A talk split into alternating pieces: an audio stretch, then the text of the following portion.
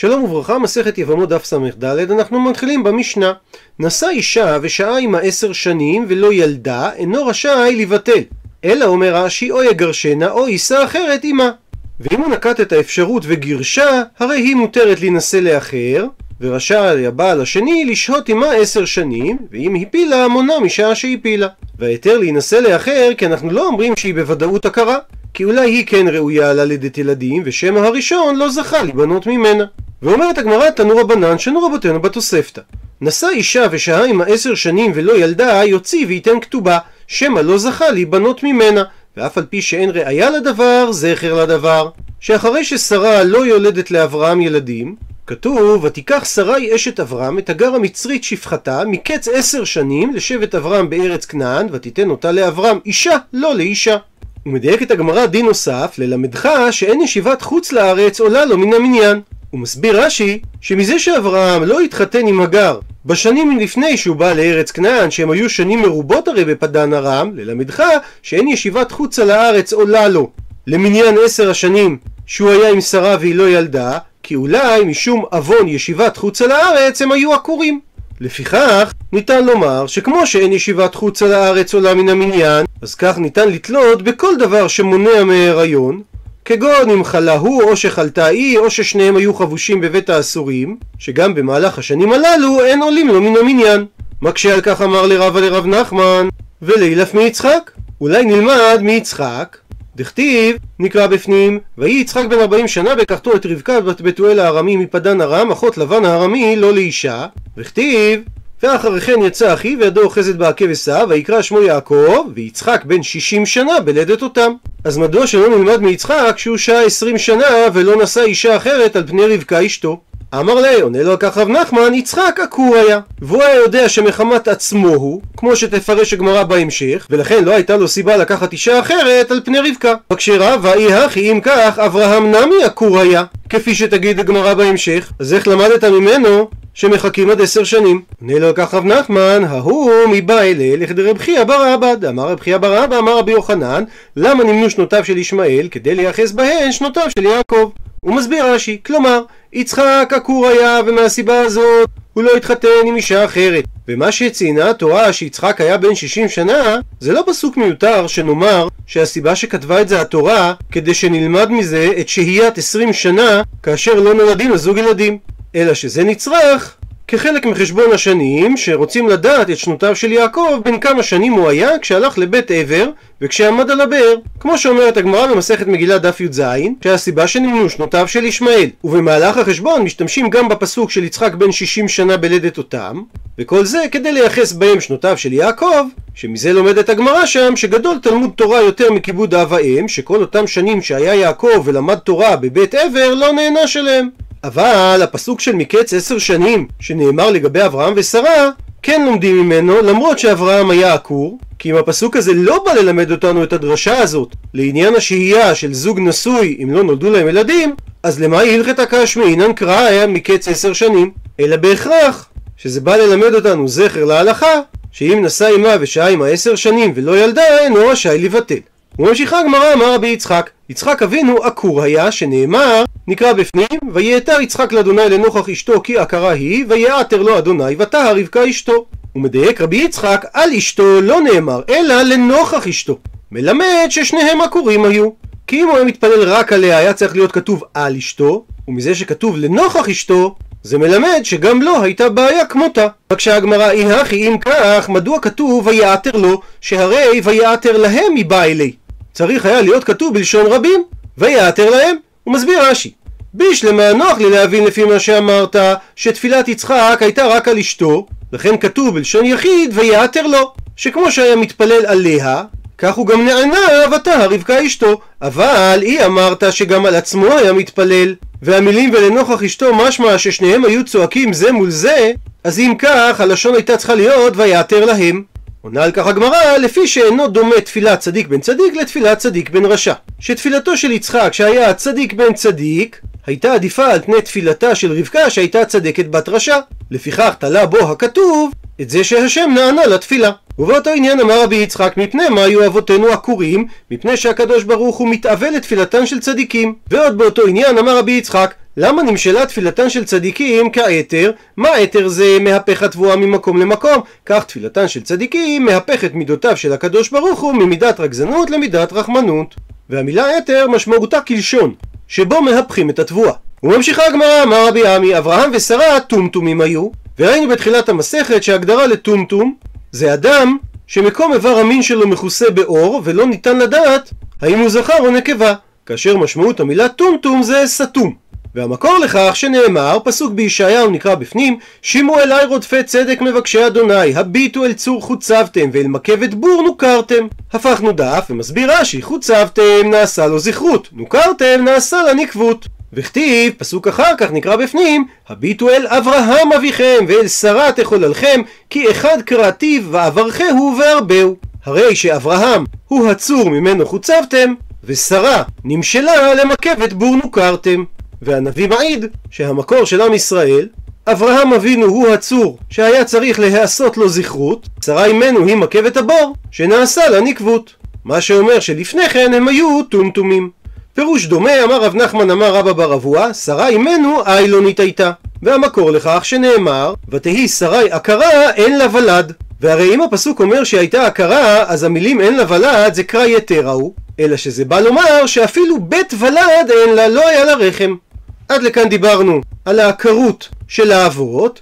אמר רב יהודה ברי דרב שמואל בר שילת משמי דרב, שמה שאמרה המשנה ששוהה עשר שנים, לא שנו את הדין הזה אלא בדורות הראשונים ששנותיהם מרובות, אבל בדורות האחרונים ששנותיהם מועטות, אז אסור לחכות עשר שנים אלא מחכה שתי שנים ומחצה, שזה החשבון כנגד שלושה עיבורים, כי שלושה עיבורים בנטו זה עשרים ושבעה חודשים לימי הוולד, ולזה מוסיפים עוד חודש לכל עיבור ועיבור לימי טומאה וטהרה, שהרי אישה מתעברת סמוך לבסתה, אז עשרים ושבעה חודשים ועוד שלושה חודשים שווה שלושים חודשים, שזה בדיוק שנתיים וחצי.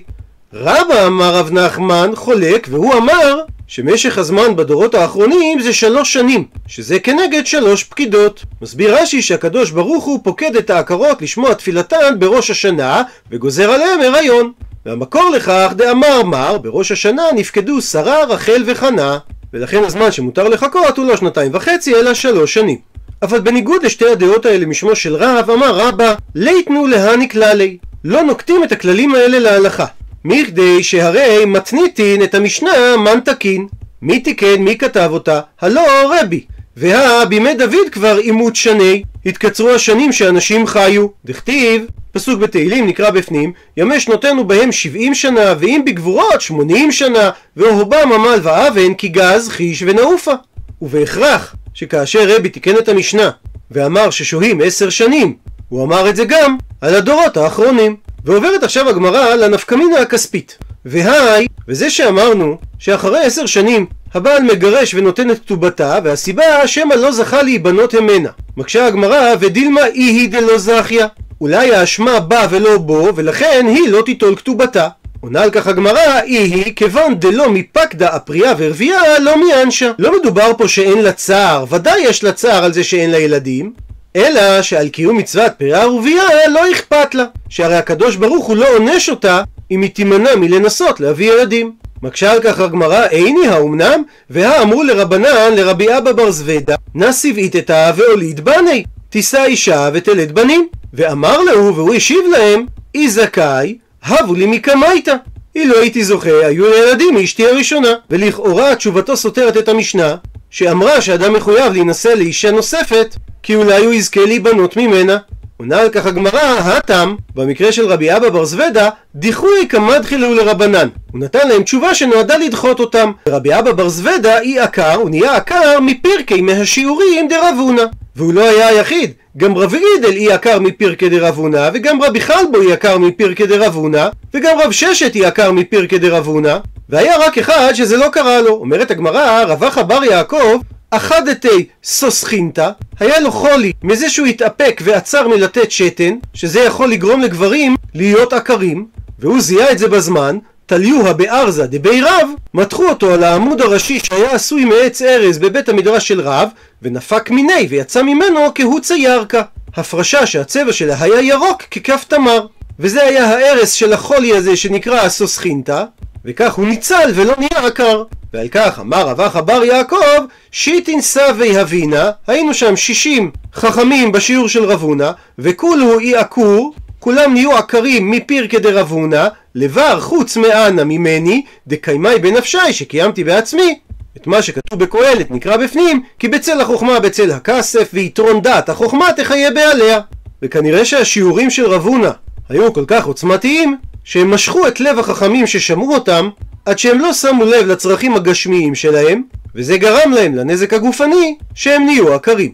ציטוט מהמשנה, שאם גירשה מותרת להינשא לאחר, ורשאי הבעל השני לשהות עמה כעשר שנים. ומדייק את הגמרא, שני אין, שלישי לא, שהמשנה מציינת שדווקא הבעל השני יכול לחכות איתה עוד עשר שנים, אבל אם גם הוא מגרש אותה אחרי עשר שנים, שלישי לא יכול לשאת אותה לאישה, כי היא הוחזקה כאישה עקרה.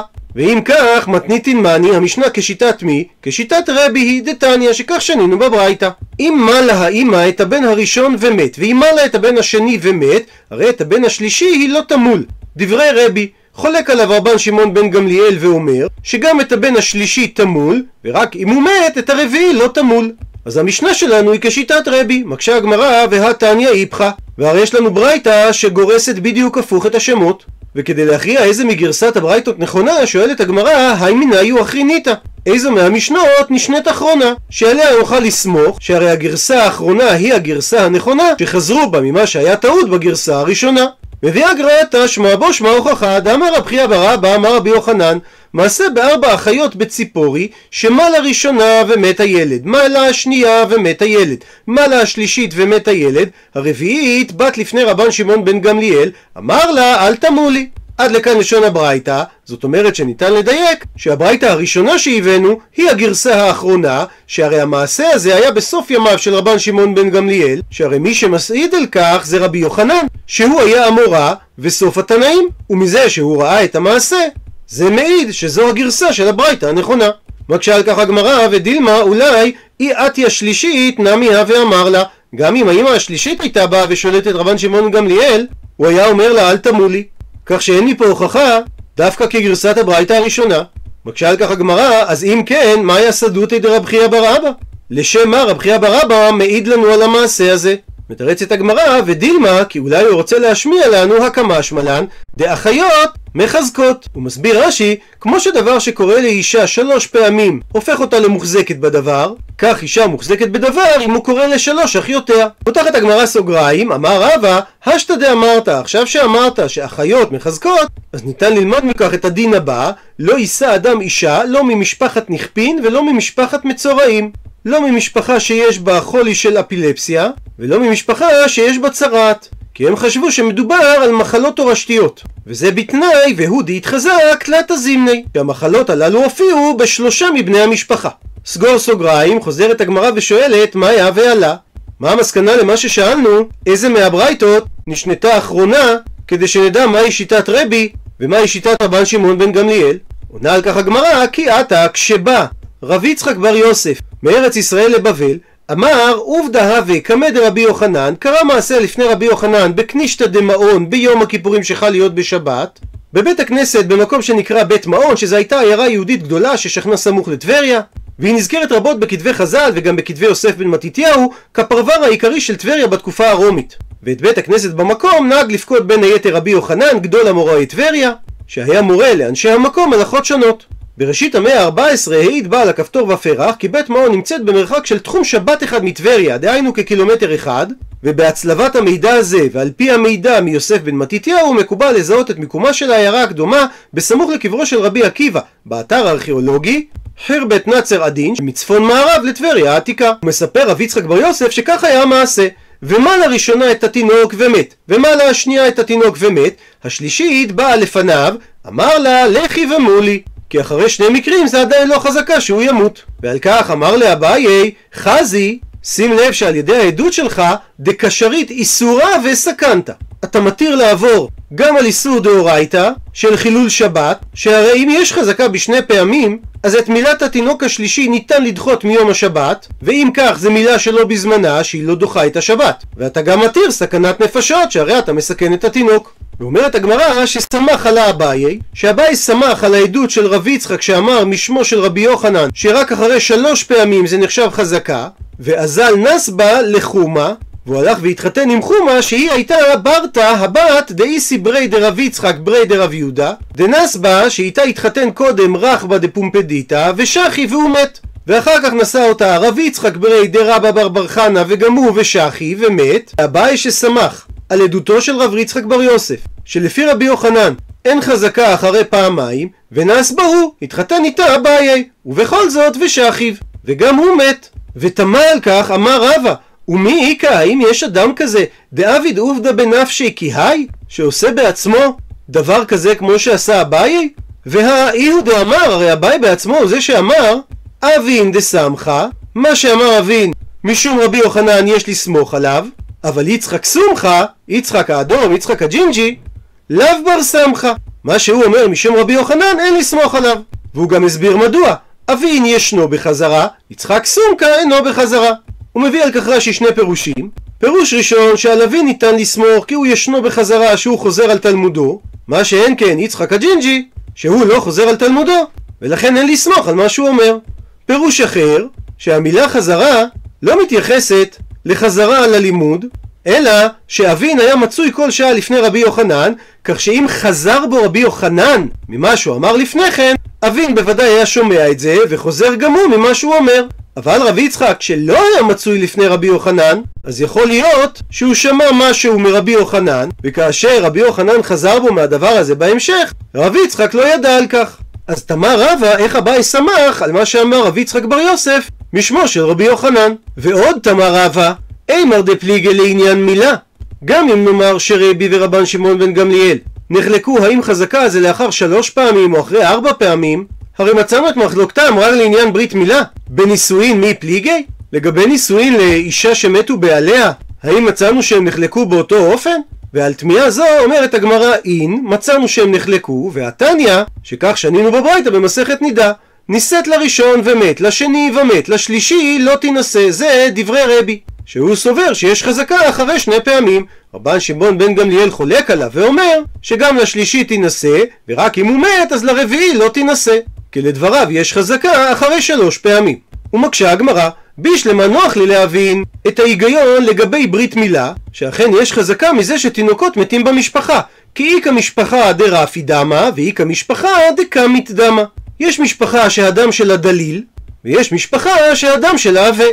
ויצחק פרויס בספרו הרפואה במקרא ובתלמוד טוען שקרוב לוודאי שחז"ל בתלמוד פה יבחנו את המחלה שנקראת דממת, או בשמה הלועזי המופיליה, שזו מחלה תורשתית המתבטאת בתפקוד לקוי של מנגנון הקרישה של הדם.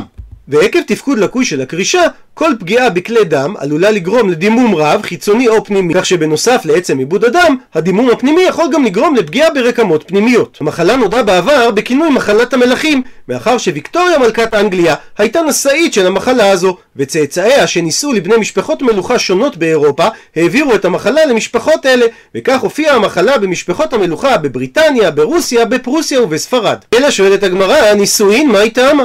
מה ההיגיון שאישה שמתו בעליה, שנאמר שהיא גורמת את המוות? עונה על כך, אמר לרב מרדכי לרב אשי, הכי אמר אבי ממהגרוניה, משמי דרב הונא, שייתכן לומר שהמעיין גורם.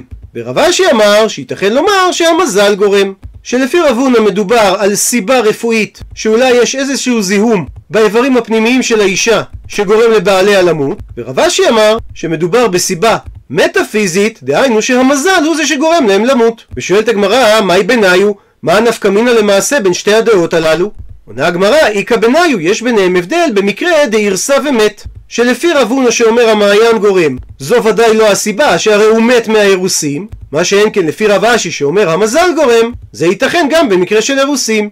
אינמי, או גם אפשרות נוספת, שההבדל בין הדעות יהיה דנפל מדיקלה ומת, שלפי רב הונא שאומר המעיין גורם, הרי הוא נפל מהדקל וזה לא קשור אליה, ולפי רב אשי שאומר שהמזל גורם, ניתן לומר שגם הנפילה מהדקל נגרמה בגלל המזל שלה. וממשיכה הגמרא, אמר לרב יוסף ברי דרבא לרבא, באי מיני, שאלתי מרב יוסף, האם הלכה כרבי? ואמר לי אין, כן, הלכה כרבי.